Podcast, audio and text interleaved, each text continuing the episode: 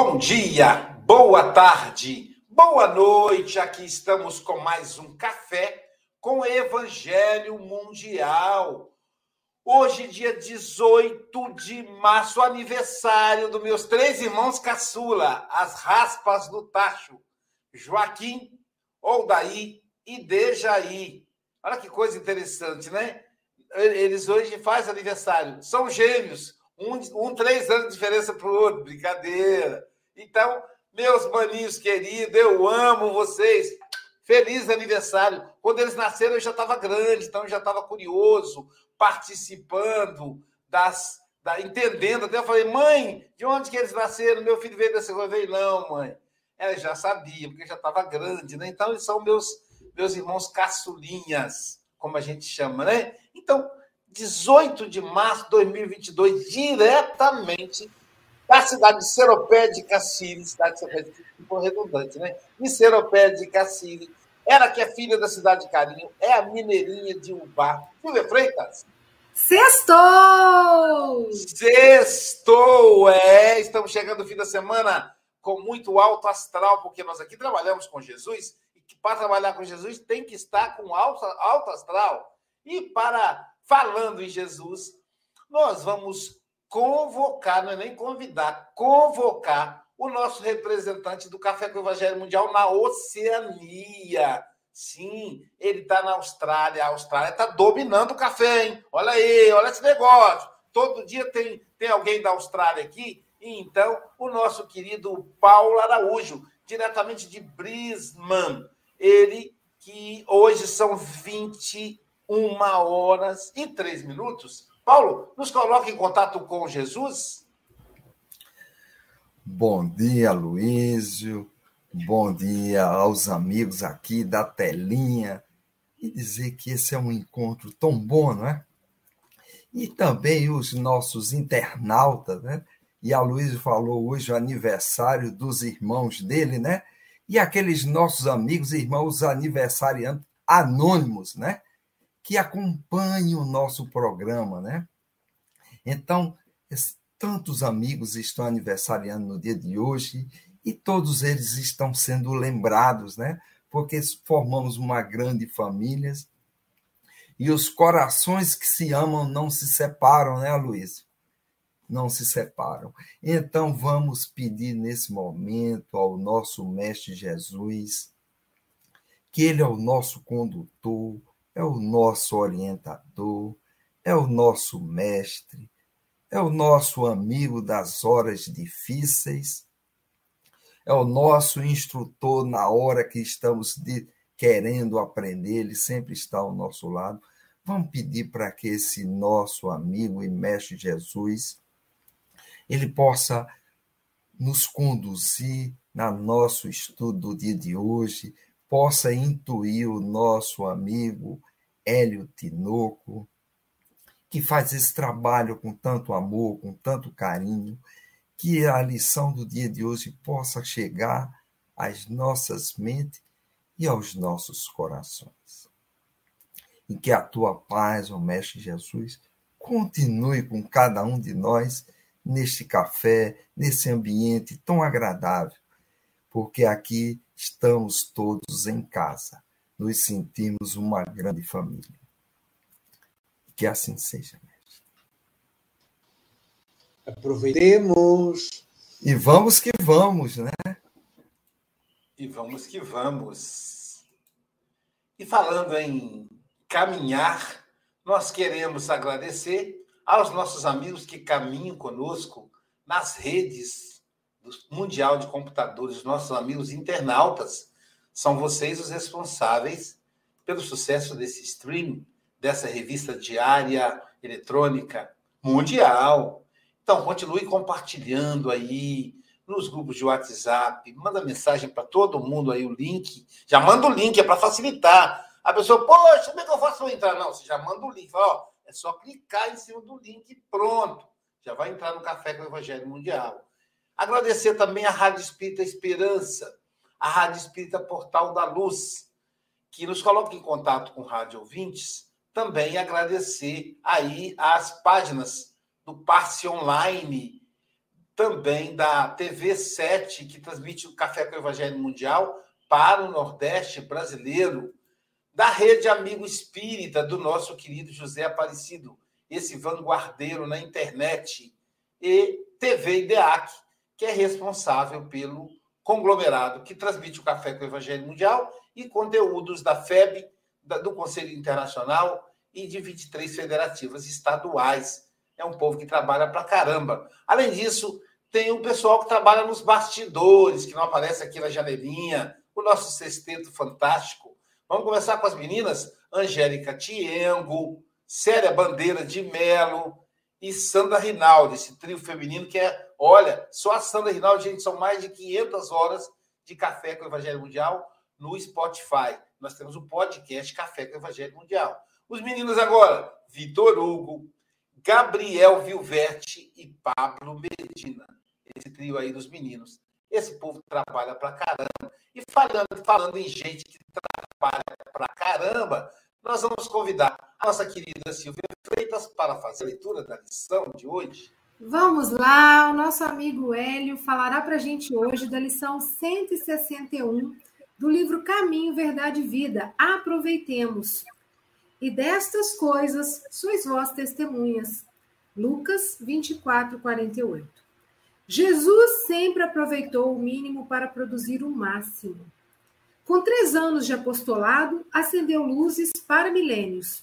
Congregando pequena assembleia de doze companheiros, renovou o mundo. Com uma pregação na montanha, inspirou milhões de almas para a vida eterna. Converte a esmola de uma viúva em lição imperecível de solidariedade. Corrigindo alguns espíritos perturbados, transforma o sistema judiciário da terra, erigindo o amai-vos uns aos outros para a felicidade humana. De cinco pães e dois peixes, retira o alimento para milhares de famintos. Da ação de um Zaqueu bem intencionado, traça programa edificante para os mordomos da fortuna material. Da atitude de um fariseu orgulhoso, extrai a verdade que confunde os crentes menos sinceros. Curando alguns doentes, instituiu a medicina espiritual para todos os centros da terra. Faz de um grão de mostarda maravilhoso símbolo do reino de Deus. De uma dracma perdida, forma ensinamento inesquecível sobre o amor espiritual. De uma cruz grosseira, grava a maior lição de divindade na história. De tudo isso, somos testemunhas em nossa condição de beneficiários. Em razão de nosso conhecimento, convém ouvirmos a própria consciência. Que fazemos das bagatelas de nosso caminho? Estaremos aproveitando nossas oportunidades para fazer algo de bom?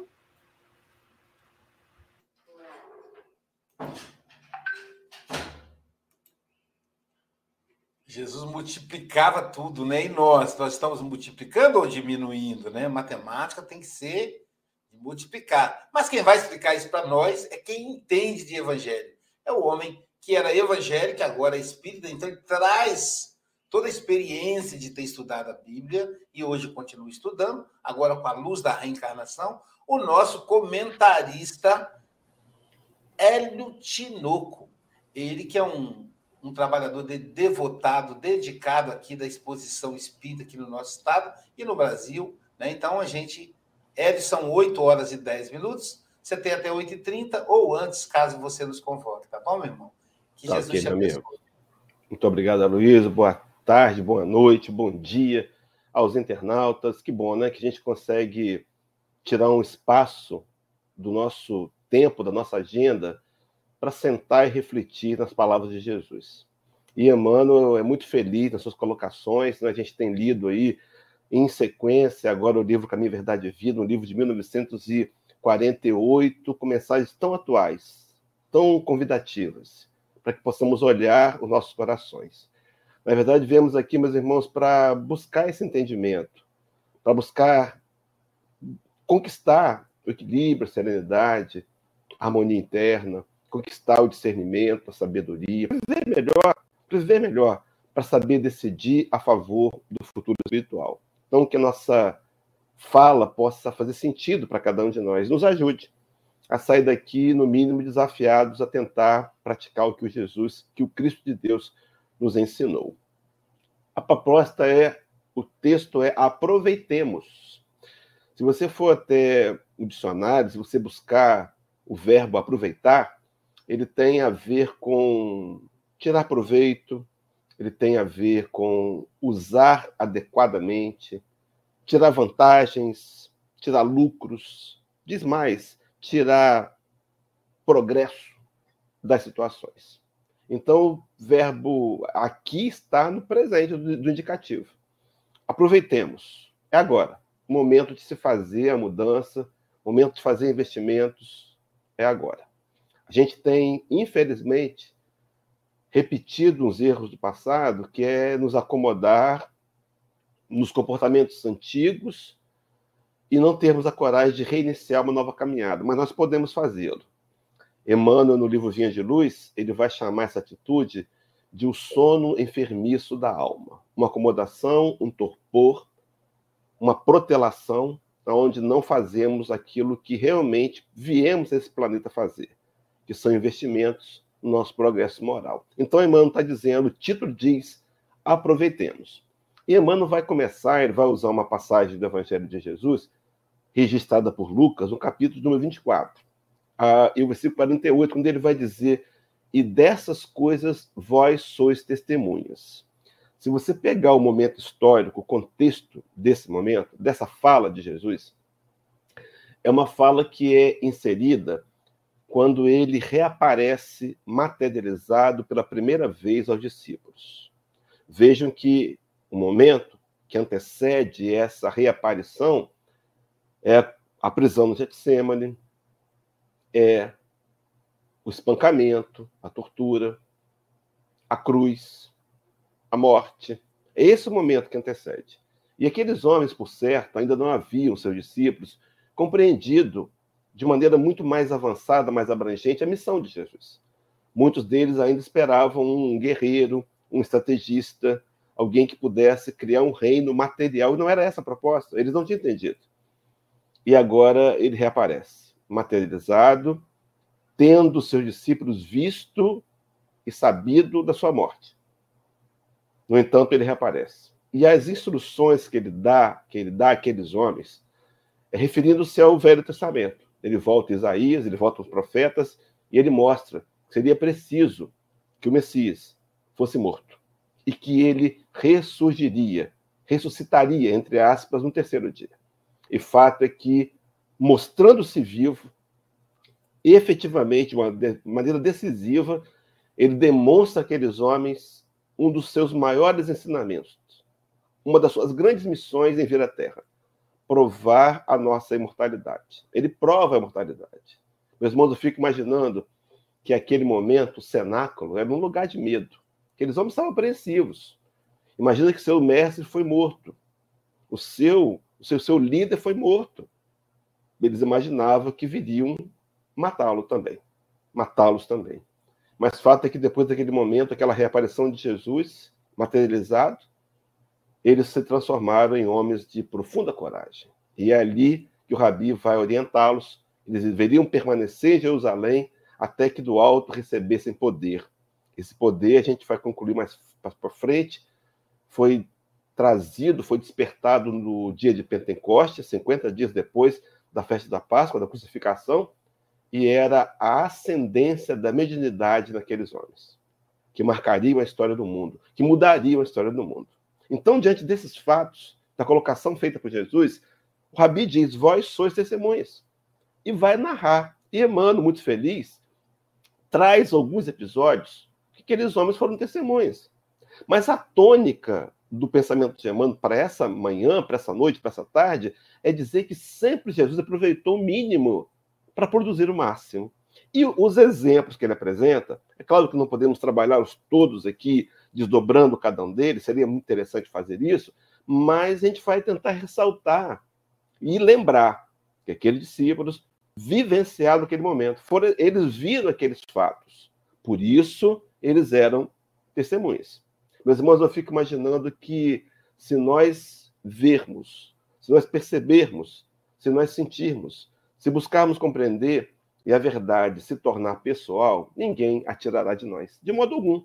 O que acontece é que muitas vezes nós vivenciamos uma linha de certeza, de dúvidas, dúvidas provocadas, dúvidas externas, dúvidas que nós alimentamos inconscientemente.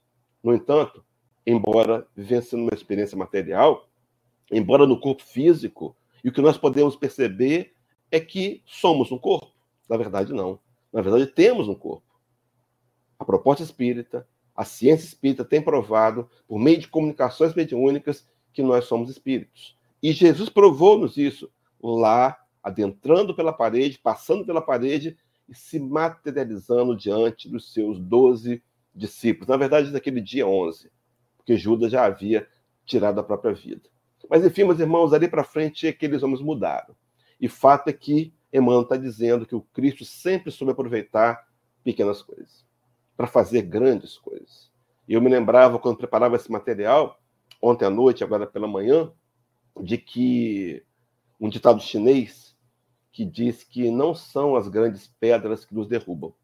As grandes pedras a gente contorna, a gente escala, que nos derrubam são as pequenas pedras. Do mesmo modo, o que pode nos ajudar a avançar também são pequenas atitudes. Me lembrei também de um outro ditado chinês, esse atribuído a Lao Tse. Lao Tse dizia que nenhuma caminhada de mil milhas, nenhuma caminhada de mil milhas não começa sem o primeiro passo. É o primeiro passo, fazer pequenas coisas. E o alerta que o Emmanuel nos traz é aproveitar pequenas oportunidades. Nós viemos de um contexto filosófico, moral, religioso equivocado, onde queremos ser reconhecidos por grandes coisas. Esquecemos os pequenos parafusos, as pequenas partes de uma construção que dariam sustentação e que, somadas, seriam, na verdade, a grande construção. Então, observe que o alerta que Emmanuel quer nos trazer é estarmos atentos às oportunidades do dia a dia, quaisquer que sejam elas, por mais que não tenham visibilidade, por mais que os outros não vejam, mas atitudes que nós podemos fazer e que irão efetivamente contribuir com a nossa mudança na direção do bem e da luz. Aí vem os exemplos. Eu vou tentar citar alguns, mas ele fala, por exemplo, que Jesus, em três anos, marcou a humanidade para a eternidade. Três anos. Onde ele vivencia, onde ele exemplifica, onde ele dá testemunho, onde ele mostra o seu amor mais profundo. Amor que nós, até então, terráqueos ou espíritos encarnados aqui, não conhecíamos. Não conhecíamos. Foi o primeiro contato com Cristo, governador da Terra. Meus irmãos, nós aprendemos a amar. Em três anos, a gente podia citar, por exemplo, o exemplo de João Evangelista, que quando Jesus o convoca para se tornar pescador de homens, ele devia ter uns catorze anos, segundo os historiadores, e ele era embrutecido, a tal ponto de Jesus tê-lo chamado de filho do trovão. Falava gritando, era áspero, era embrutecido. Três anos com Jesus o transformaria no apóstolo do amor. Meus irmãos, o contato com Jesus tem que nos ensinar a amar mais. Então, se isso é automático, isso é racional, se eu buscar um contato mais perene, mais íntimo com Jesus, esse contato vai refletir em amor. Em amor em mim, em sentir amor, em ter sensibilidade, afetividade, em olhar para o outro com misericórdia e compaixão. Se não está acontecendo, eu deveria intensificar a minha busca e o nível dessa busca, a honestidade dessa busca para aprender com Jesus. Até porque, segundo o Espiritismo, Jesus é apresentado para a gente como sendo modelo e guia da humanidade. O desafio é a gente transformá-lo em nosso modelo, nosso guia. Possível? Sim, possível. Fácil? Não. Desafiador? Claro. Quem disse que seria fácil? Nunca ouvimos isso. O Rabi sempre nos disse que seríamos desafiados a um trabalho que exigiria de cada um de nós um esforço de transformação. Mas voltando ao passado, na religião do passado, na fracassada religião do passado, a gente queria facilidade. A gente queria o milagre, queria o toque, a conversão imediata, instantânea, que não acontece. Ela acontece no dia a dia, quando nós nos esforçamos. Mas o segundo exemplo que ele vai apresentar para a gente é com relação a Assembleia de doze. Eram só doze discípulos. E esses doze renovaram o mundo. É claro que ali, impulsionados pela convicção da realidade espiritual. É claro que ali, entendendo a sua missão. Meus irmãos, quando nós entendemos a missão, e é o que Emmanuel vai trazer no último parágrafo, quando entendemos a missão, que compreendemos que somos espíritos imortais, e que a passagem do nosso, nossa passagem pelo mundo físico tem como objetivo nos ajudar a melhorar moralmente, ajudar os que estão conosco a melhorarem também. É a questão cento e trinta e dois do Livro dos Espíritos. Quando entendemos isso, quando estamos convictos disso, despertamos-nos à disposição para fazer a mudança. Se não compreendermos isso, talvez então o primeiro passo seja investimento racional. Por isso que o Espírito de Verdade vai dizer: espíritas, amai-vos. Esse é o primeiro ensinamento. A meta é aprender a amar. Mas espíritas, instruí-vos. Que bom que você está participando conosco do Café do Evangelho Mundial. Muitos que vêm todos os dias recebendo instruções. Instrução essa que será o primeiro passo para um avanço, para uma decisão. Meus irmãos, estamos diante da escolha, diante da necessidade imperiosa da escolha. Mas ele traz outros exemplos. Ele vai falar, por exemplo, também da esmola da viúva pobre. Ele vai falar do Sermão da Montanha, que mudou a história da humanidade. Ele cita também aquela questão do fariseu que, de alguma maneira, perturbado, quer tentá-lo. Ele cita ali Marcos, Mateus vinte e dois, não é? E aprende a lição do amai-vos uns aos outros, de amar a Deus acima de todas as coisas, de amar o próximo como a si mesmo.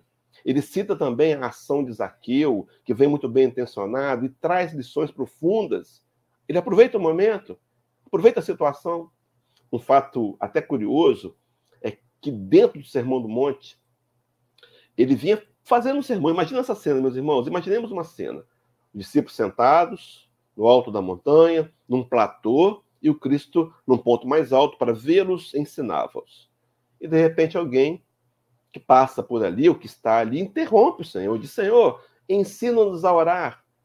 Talvez se fosse alguns de nós ainda indisciplinados, invigilantes, reclamariam: para, estou falando o sermão aqui, você está interrompendo? Fica tranquilo que na hora adequada eu vou fazer oração, eu vou ensinar vocês a orarem. Não, ele aproveita aquela, aquele momento de interrupção. Isso está em Lucas, só Lucas traz esse registro. Ensina-nos a orar e apresenta a oração do Pai Nosso.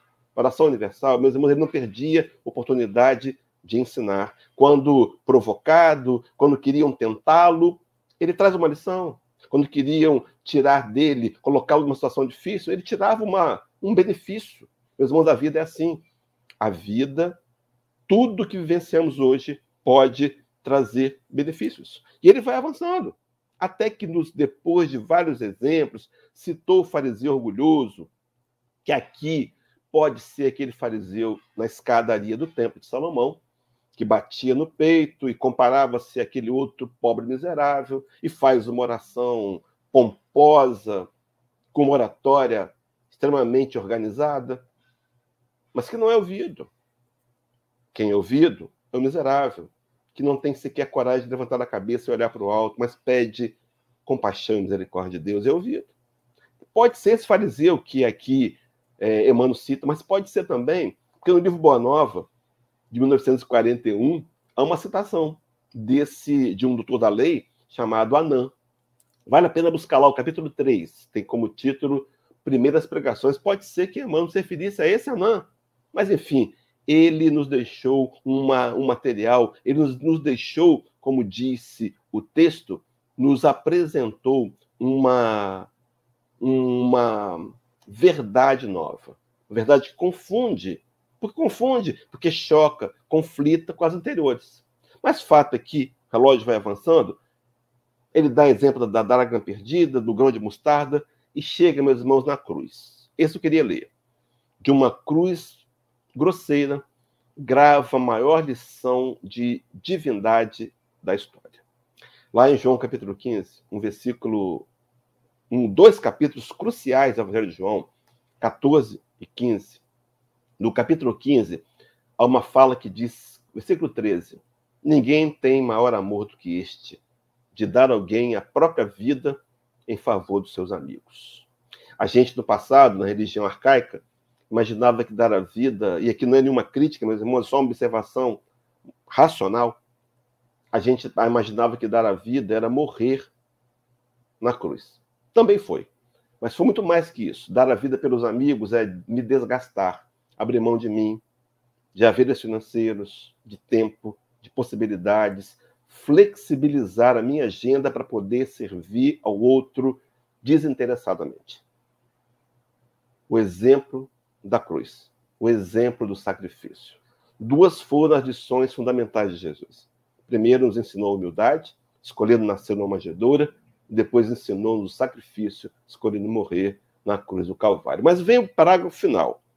E esse, meus irmãos, eu quero gastar meus últimos minutos com intensidade. Está dito lá assim: de tudo isso, somos testemunhas em nossa condição de beneficiários. Em razão do nosso conhecimento, convém ouvirmos a própria consciência. Há uma fala de Jesus que a quem mais for dado, mais será cobrado. A quem for dado, mais será cobrado. Por isso é preciso fazer, meus irmãos, ouvir a nossa consciência, por conta do conhecimento que nós já trazemos. Eu fico pensando que essa percepção dessa realidade espiritual, para nós espíritas, que temos testemunhado, testemunhado de maneira intensa e definitiva, cabal, não pode mais ser rejeitado. O conhecimento não pode ser mais anulado. Nós temos que absorvê-lo, assumi-lo e vivenciá-lo. Porque, meus irmãos, nós seremos cobrados, e se, está, se estamos aqui com esse grau de compreensão, é porque nós tínhamos condições de recebê-lo. E diz Emmanuel que convém ouvir a própria consciência. Não, não se permita, não permita que a sua consciência não lhe fale alto. Eu trouxe uma informação para concluirmos aqui, é uma mensagem que está no livro... Nossa, eu coloquei aqui, ele sumiu da minha mente, da minha frente, tá vendo? Mas rapidamente eu reencontro aqui. Está aqui a mensagem do livro... Se eu não conseguir encontrar, os companheiros me perdoem, mas está aqui, é do livro... Deixa eu ver se eu encontrei. Não, não é.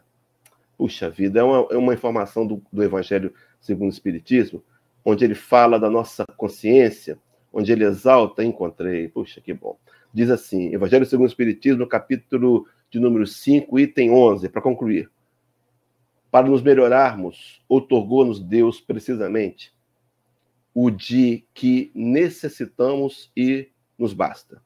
A voz da consciência e as tendências instintivas privam-nos do que nos seria prejudicial. A voz da consciência e tendências instintivas para nos mostrar quem somos, para nos convidar a olhar para nós mesmos e corajosamente fazermos as mudanças. E as perguntas finais? Emmanuel pergunta: que faremos das bagatelas do nosso caminho? Estaremos aproveitando nossas oportunidades para fazer algo de bom? Meus irmãos, saímos daqui, desse programa, como temos saído de vários, desafiados. Mas estamos daqui hoje, entendendo que hoje é o nosso melhor momento. O momento que transcorre, o presente, a dádiva de Deus, o momento mágico do agora, onde nós podemos nos forçar, pelo menos, a conscientemente tomar a decisão de sermos mais disciplinados e de utilizar dessa ferramenta espírita como meio de progresso intenso, para dar um up na nossa evolução moral. É claro que esse up será fruto do trabalho a ser realizado em nós e fora de nós. Que bom que Emmanuel vem nos ajudar.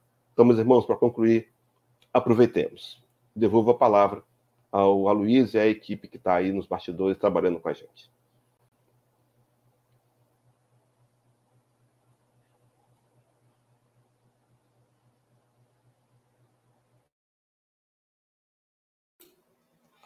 Muito bom, Hélio, muito bom. É sempre muito bom te ouvir, essa maneira lúcida de abordar o Evangelho.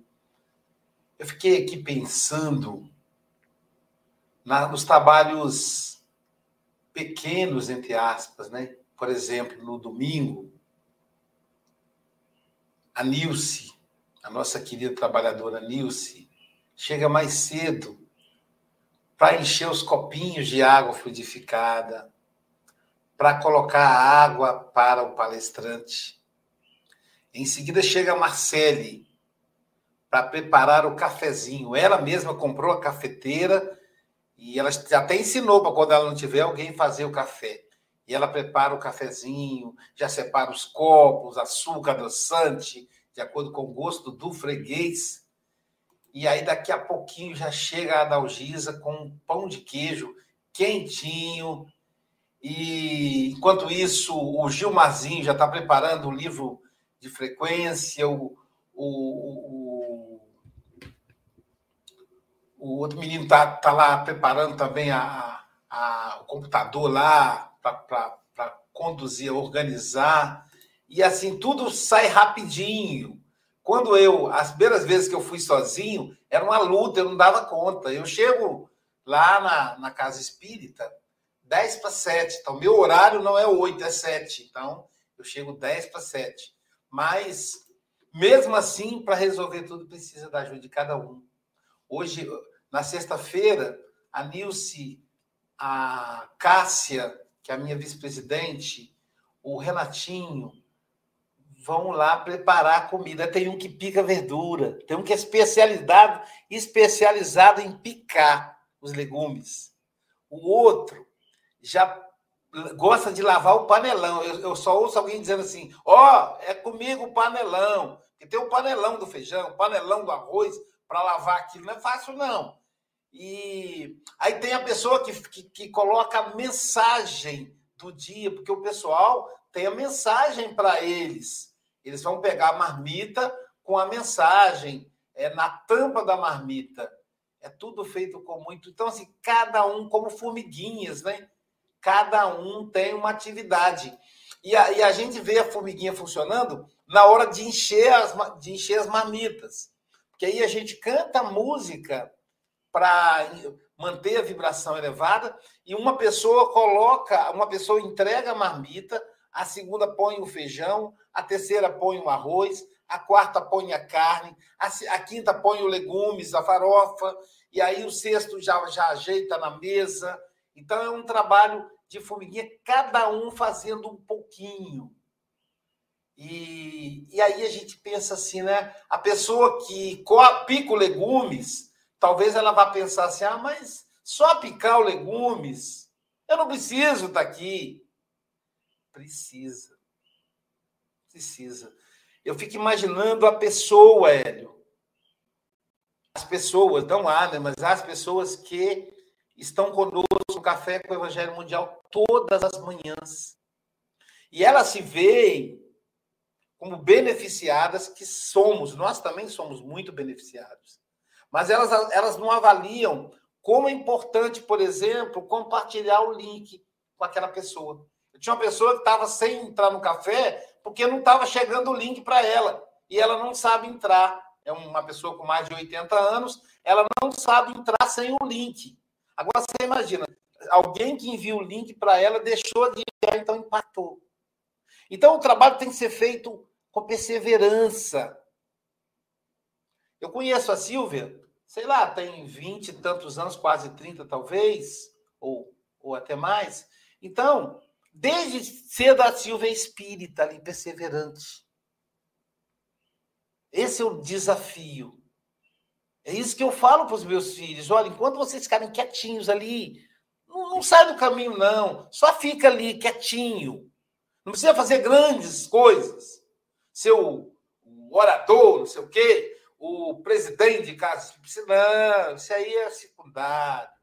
O que é importante é fazer dia a dia, perseverante. Eu me lembro que a companheira emocionada, chorando, né? Me abraçou depois de, de um seminário espírita na cidade dela, que fica no interior do estado de São Paulo, dizendo assim, ai, Aloysio, você é tão importante para nós. Ficamos um ano inteiro esperando a sua vida. Aí eu olhei para ela, pois é. Dos trezentos e sessenta e quatro, trezentos e sessenta e cinco, quando o Chaves faz aniversário, dos trezentos e sessenta e quatro dias, eu venho um. Mas e os outros trezentos e sessenta e três? Quem é que está aí? Falando, fazendo a leitura preparatória, aplicando passes, evangelizando crianças. É esse que é importante, não o Aloysio. Vocês é que são importantes. Então, aquela pessoa do dia a dia, aquele senhor que acende a luz, né, Silvia? Tem aquele que fecha a porta do centro e, e tem que botar o povo para fora, porque, olha, no centro espírita, pelo amor de Deus, são três palestras, uma antes, a pré-palestra, depois tem a palestra e depois termina, tem outra palestra lá de fora. Olha, dentro do centro. Aí o, o, o senhor que fecha a porta, ou a senhora fala, vamos, gente, vamos embora. E vai empurrando, porque senão o povo quer morar no centro espírita. Que delícia, né? Isso é a família. Isso é a família. E é exatamente essas pedrinhas que vão sendo colocadas na nossa trajetória. Isso é que conta. Então, Hélio, muito obrigado. Essa abordagem aí, adorei do João, né? É verdade, era um trovão, né? E a gente esquece disso, né? E João é, é, é um exemplo de amor, de afetividade, Jesus sempre muito próximo, né? O próprio Pedro, né? Lembra do Pedro estovado, assustado? E, de repente, o pai Pedro, só de chegar perto dele, conseguia se curar. Não precisava nem to- ele tocar, não. Só de ficar pertinho dele. O pai Pedro, velhinho, né? Que onde ia, é, conseguia vencer multidões. Então, assim, sabe? Então, é essa, esse... pedra a pedra, degrau a degrau, caminhando, né? Um grande músico começou aprendiz. Muito bom, adorei, adorei, Hélio Tinoco. Silvia Freitas. Que gostoso sextar com o café servido pelo Hélio, né? Esse café recheado pra gente de amor, de experiência, né? Com todo o conhecimento que o Hélio traz, ele foi fazendo para a gente assim, uma caminhada. E, e ele fala, né, com tanta força e na, na fala do Hélio, e ele falou, gente, imagina Jesus lá no Sermão da Montanha. E eu me imaginei, me tra- transportei para lá e fui cá.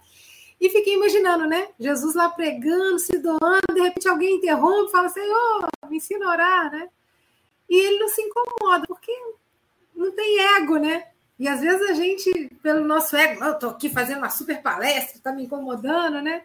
E ele aproveita, aproveita os pequena, as pequenas coisas, os pequenos detalhes, né? Para tirar da gente grandes ensinamentos e que vão marcar, marcar a nossa passagem, o nosso, as nossas leituras, né? Então, quantos de nós, e Emmanuel foi fazendo uma pincelada de cada passagem e dá para a gente aprofundar depois, extraindo mais e mais ensinamento desses momentos vivenciados pelo mestre, porque é exatamente isso, né? E eu fico imaginando a pergunta, né? O que, que a gente faz com as bagatelas? E será que são bagatelas? Porque, às vezes, a gente só reclama, né? Ah, tão pouco, né? E, e o caminho do mestre é o contrário. Com muito pouco, ele faz muito. E, às vezes, a gente fica esperando muito chegar... para ainda fazer muito pouco.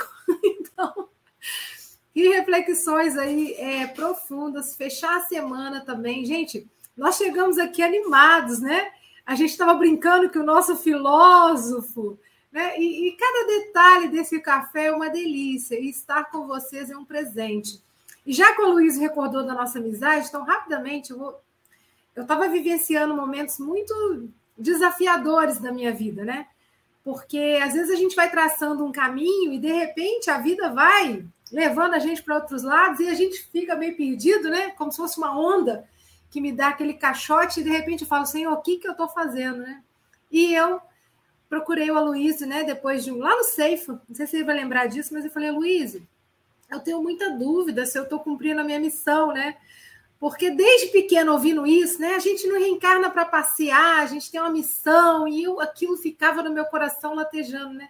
Aí o Luiz falou assim, calma, minha amiga, a vida te encarrega de colocar no lugar, e ela te encarrega de te trazer de volta, né?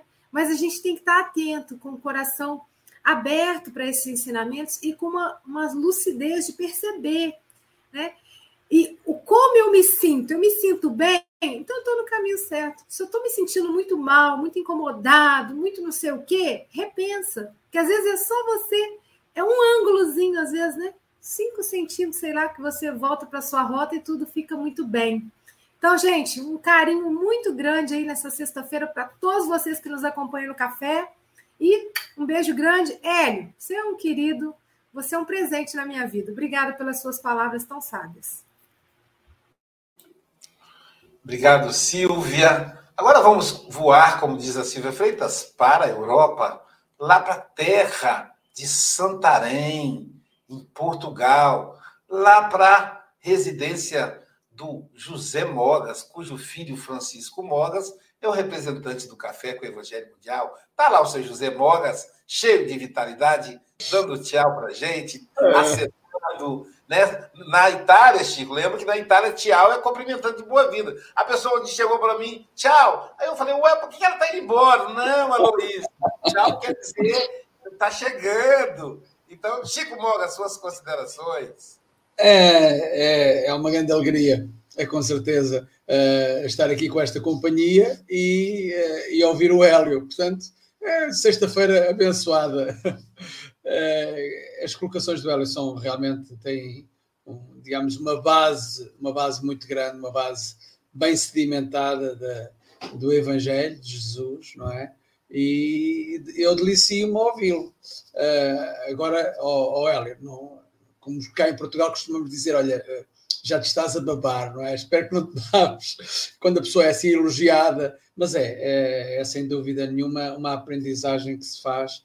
Eu sinto-me apenas um, um simples bebezinho uh, a aprender, a, aprender a, a gatinhar no Evangelho, quando tu já, com certeza, já consegues fazer uh, cem metros de obstáculos para trás e para a frente, porque não tens... Tens realmente, tens realmente uh, uma grande capacidade para, para, para me ensinares também, claro. E eu venho aqui e o que é que eu faço? À sexta-feira eu aproveito. Aproveitemos, pois, como diz a lição, é aproveitar precisamente uh, essa, essa tua abordagem. E ao olhar para, para o texto, uh, tu referiste depois aí no final realmente, e a Silvia já falou nisso, nas bacatelas. Eu uh, nasci no, no belo ano de sessenta e quatro. Uh, e dá-te para pensar, se, eu, se Jesus em três anos conseguiu fazer todos estes, aquilo, tudo aquilo que diz, estes parágrafos aqui que nos fazem refletir, em três anos, eu em, em cinquenta, cinquenta e sete, não é, Luís? Tu és mais velho do que eu, bem mais velho do que eu. Uh, uh, que bagatelas é que eu tenho feito? Realmente tenho feito algumas bagatelas, e são coisas, quer dizer... Uh, eu estava aqui a pensar aqui na, no, digamos, na, na alteração da minha vida, a conta do meu pai, do meu pai estar aqui, é uma, mais uma bagatela na minha vida. Ainda hoje disse isso à, à, à Adalgisa, que era mais uma prova para os dois, não é? Para mim e para o meu pai, mas comparando com aquilo que Jesus fez e vivenciou e nos ensinou, é uma bagatela mesmo, meu Deus do céu.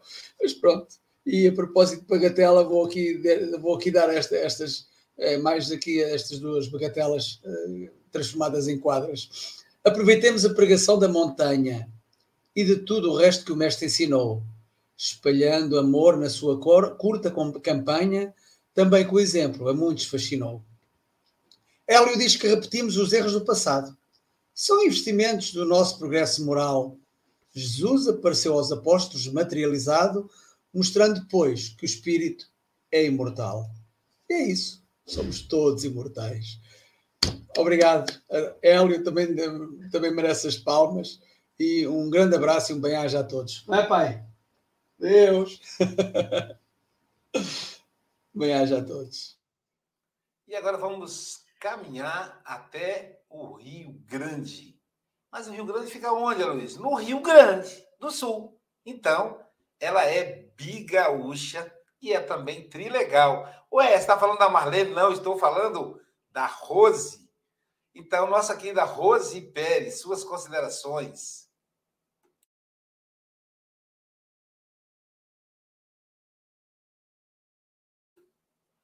Som, Rose, isso. Toca som. Clica no microfone. Mais um pouquinho, ainda não. Consigo ajudar aqui, mas não tem que ser, tem que ser você mesma. Enquanto isso... Pronto, agora pronto, sim? Sim, vamos lá. Tá bem. Um bom dia, uma boa tarde, boa noite a todos. E eu quero dizer que foi uma maravilha, assim, ouvir é, Hélio Tinoco, ou todos os apresentadores, é sempre uma luz e é uma forma assim, de a gente aproveitar cada palavra, cada minuto. Eu costumo, às vezes, nem sempre assisto no momento ao vivo, mas eu costumo assistir sempre depois, porque, e às vezes repito e repito, porque tem coisas assim, né, que a gente precisa aproveitar, e para aproveitar, a gente tem que repetir, tem que entronizar o que a gente apre... o que a gente ouve, né? E, e assim, então, o que, que eu vi sobre as bagatelas que o Hélio falou, né? Nós tínhamos como bagatela algo sem valor, né? Ah, isso aí é uma bagatela. Vai lá, porque bagatela é algo de pouco valor, então, tipo... Não... Mas eu vejo agora, assim, mediante os estudos e a colocação, é algo pequeno que pode se tornar muito grande. E através dessas coisas pequenas, se a gente aproveitar cada momento, isso pode se tornar muito grande. Como outro dia, meu filho, que é evangélico, ele tem uma visão bem... Tinha, né? Porque aos pouquinhos, de tanto ele ouvir, eu acredito que ele aproveita um pouquinho do que ele ouve quando está aqui em casa, um pouquinho das nossas conversas, né? E eu observo, assim, que há uma modificação, né, no comportamento dele. Inclusive, às vezes, quando eu tenho água fluida em... em garrafa ou em jarra, de filho, quer uma aguinha fluida? Porque eu não digo, né? Quer uma aguinha fluida? Ah, quero sim, mãe. Nossa! Isso aí aconteceu há pouco dia. Aí eu digo assim, ah, a mãe está ouvindo aqui, porque o que, que acontecia? Ouvir algo espírita afastava. É muito medo de espírito que eles têm, né? Pela falta de conhecimento. Mas aos pouquinhos vai introjetando e aquilo... É o aproveitamento, vai aproveitar. E a gente não pode ter medo de soltar essas coisinhas pequenas, essas bagatelas no ar, né? E são tudo lições e crescimento. Também, hoje pela manhã, eu acordei, eu, eu abri a porta. Gente, um céu tão lindo, tão lindo. Eu costumo fazer uma oração antes, mas aquele momento era uma oração. Eu digo, Deus, olha isso. Né? Tinha o reflexo, porque o sol ainda não tinha aparecido, mas o céu estava encoberto de nuvens brancas, então tinha aquele vermelhinho, assim, aquele rosado nas nuvens. Aquilo estava maravilhoso. Então foi um momento, eu aproveitei aquele momento, e como eu agradeci, como eu agradeci por meus olhos, agradeci... Por muita coisa, assim, aquilo me levou a uma lista infinda de agradecimentos, né? E, enfim, é, o, esse, o Evangelho. Quando o Aloysio, a primeira vez, me disse, Rose, pode... Ele me convidou para fazer, eu digo, mas meu Deus do céu, mas como, Heloísa? Inclusive, eu até quis ligar para ele, graças a Deus que ele não me atendeu, porque eu ia tentar justificar que eu não tinha condições de fazer isso, né? E aí, resultado, digo, tudo bem, se é para ser que seja, né? E aí, timidamente, eu vou fazendo alguma apresentaçãozinha, algum comentário que outro, e eu estou aproveitando. Aproveitando, porque isso me leva a estudar mais e a crescer, né? Então, assim, a minha gratidão, gratidão a todos vocês, gratidão a Aloysio, gratidão ao Hélio, ao Francisco, à Silvia, ao Paulo, gratidão a todos os internautas que talvez me compreendam, né? Uma boa semana a todos.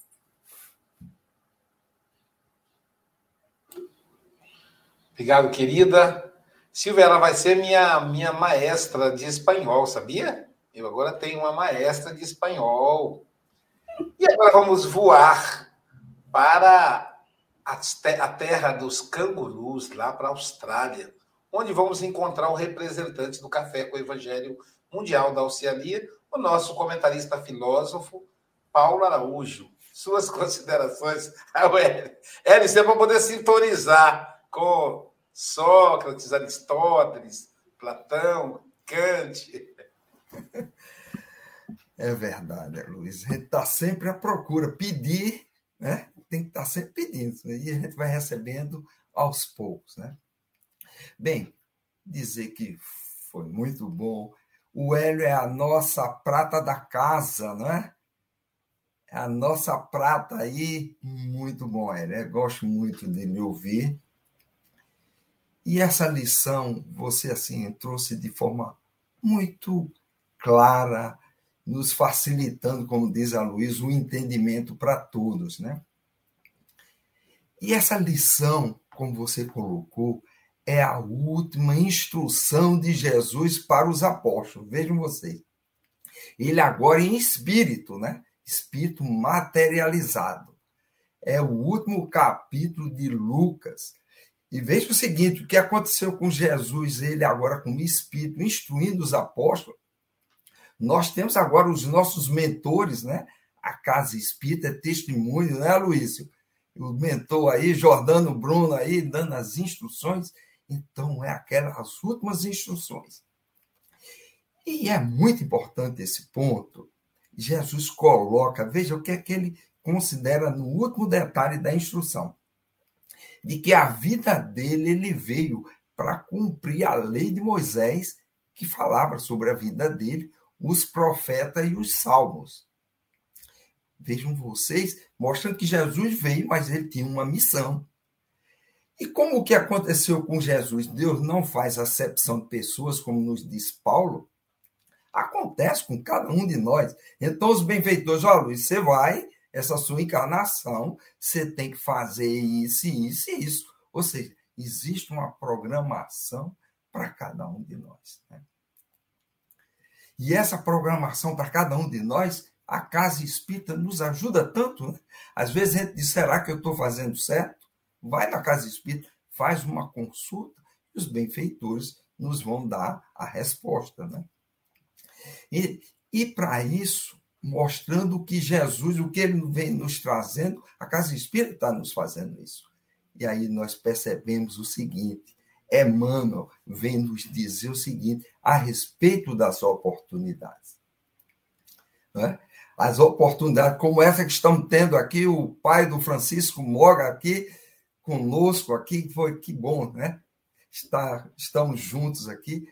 Então, essas oportunidades que estão sendo dadas a cada um de nós, e muitas vezes são os detalhes que farão a diferença na nossa vida, né? Como a Luísa colocou aí, o seguinte, são os pequenos trabalhos que ele falou na Casa Espírita, que uma vez ouvi um mentor dizer, os pequenos trabalhos têm grandes resultados. Silvia falou a respeito do ângulo, né? Então, imagine se nós queremos ir a uma estrela. Então, nós temos o ângulo de chegar àquela estrela. Se a gente muda um pouquinho, a gente já não vai mais para aquela estrela, vai para outra, né? Então, muitas vezes, esse, esses detalhes fazem a diferença aonde nós queremos chegar. Então, que possamos estar muito atentos aos detalhes da nossa vida, de tudo que estamos fazendo, né? E muitas vezes nós ficamos preocupados porque estamos vivendo tempos difíceis, né? Aí ele nos diz, um filósofo diz, que homens fracos fazem tempos difíceis, mas tempos difíceis fazem homens fortes. E homens fortes fazem tempos fáceis. Então, meus amigos, vejam vocês, e tempos fáceis fazem homens fracos. Então, vejam vocês que nós estamos num ciclo, né? Essa nossa, ainda estamos num processo de aprendizado, então que possamos estar sempre atentos às oportunidades. Nada é por acaso, e tudo está girando, e a lei do progresso é preponderante. Então, cada um de vocês, um bom dia, uma boa tarde, uma boa noite. Hélio, muito obrigado, amigo. Ô, Aloysio, e esse sétimo comentarista aí, hein?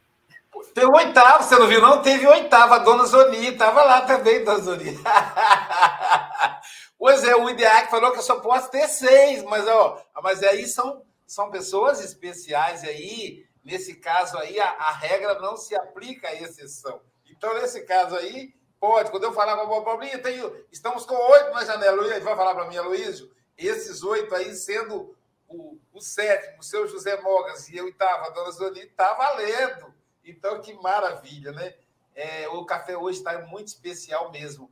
E enquanto a, a, o Paulo falava, sabe que eu me lembrei a, da, da, da fala da Silvia, de que a gente tem que observar como é que a gente está. Se tem alguma coisa incomodando, se está sem sono, está sentindo dor de cabeça, a, a, o, seu próprio, o seu próprio inconsciente denuncia que tem alguma coisa errada. Isso aconteceu com Schindler. Ele, um empresário alemão, entrou num projeto de comprar judeus como escravos. Isso fazia com que ele se sentisse mal. E ele quis encerrar o projeto. Aí ele pensou, se eu não comprá-los, eles vão morrer no campo de concentração, nas câmaras de gás. Então, ou é a morte, ou é o trabalho. Aí ele teve a seguinte ideia, e ele fabricava o quê? Ele fabricava armas, gente. Ele teve a seguinte ideia, ele comprava e tirava eles do trabalho. E depois ele passou a, a não fabricar armas. E com isso, Schindler conseguiu evitar a, a, a, a, a morte, né? Ele conseguiu deportar para a vida mil e duzentos judeus. mil e duzentos. E aí, no finalzinho, quando a Alemanha é, perdia, perdia a guerra, ele olhou na aliança e ele começa a chorar. E o amigo diz, por que você está chorando? Ele diz, porque faltou um. Faltou um. Senão você salvou mil e duzentos. Poderia ser mil duzentos e uma pessoas salvas. Então, cada passo que a gente faz é importante. Esses mil e duzentos começou com um, né, Hélio? Dois. Ele nem contou, as pessoas que contaram. Hélio Tinoco, suas considerações finais nesse dia maravilhoso de café, feito aí a centenas de mãos, mas, sobretudo, com oito carinhas na telinha. Depois a dona Zoni chega ali de novo para eu, para eu fotografar. O seu José, eu já fotografei. Suas considerações finais, querido Hélio. Então, meus amigos, é agradecer a oportunidade dessa manhã, dizer que nosso comentarista filósofo é o Paulo Araújo, mas hoje quem trouxe a mais profunda filosofia foi, foi a Silvia, né? Quando ela nos perguntou, será realmente bagatela? Será que o que eu tenho em mãos é tão pouco mesmo? Será que eu não deveria olhar para esse pouco e perceber que ele pode produzir muito? E atuar, atuar verdadeiramente na vida, aplicando bem o amor, trazendo a caridade e hoje sendo melhor do que fomos ontem. Essa é a grande proposta, né? Então, Deus nos abençoe, nos dê um final de sexta-feira de muita paz, de descanso para quem está, né, em outros continentes e que Deus possa continuar sempre ao nosso lado, hoje e para todos sempre. Que lindo, né, Silvia? Olha, é um momento festivo aqui. Eu me, me, lembro, me lembro do seu Joaquim, né, que, que, que com certeza está, né, só que em espírito, né, estava sempre do lado na tela. Beijo aí para a dupla, dupla lá do, do Rio Grande, seu José, com o Chico. Maravilha, né, Hélio? Essa é... São, são as, os frutos do café com o Evangelho Mundial. Vale a pena, gente. Como diz a Joana de Ângeles, vale a pena sempre, sempre vale a pena. E como diz Fernando Pessoa, a vida vale a pena se a alma não é pequena. A nossa alma não é pequena, né? Não é pequena. E não vamos ficar por aqui. Aloysio, está acabando o Café com o Evangelho? Mas vai começar o Café com o Evangelho em espanhol. Hoje será com o nosso querido Pedro Gaia. Pedro Gaia é da Espanha. Ele vai falar para a gente La Lección vinte e dois Inconstante, do livro Pan Nuestro. Daqui a pouquinho, daqui a pouquinho aí, fique ligado. E depois, a, a, amanhã, vamos ver quem estará conosco amanhã no Café com o Evangelho Mundial. Amanhã, que é sábado, é alguém do IDEAC, é o nosso querido Carlos Faria, ele que é, que é de Campos do Goitacazes, Rio de Janeiro, também da equipe do IDEAC. Ele vai falar para a gente a lição cento e sessenta e dois. Esperemos, esperemos. Então, vamos lá, todo mundo esperando aí o nosso querido Carlinhos, que a gente chama com tanto carinho, e o nosso querido Pedro Gaia. Portanto, meus amigos, bom dia, boa tarde, boa noite.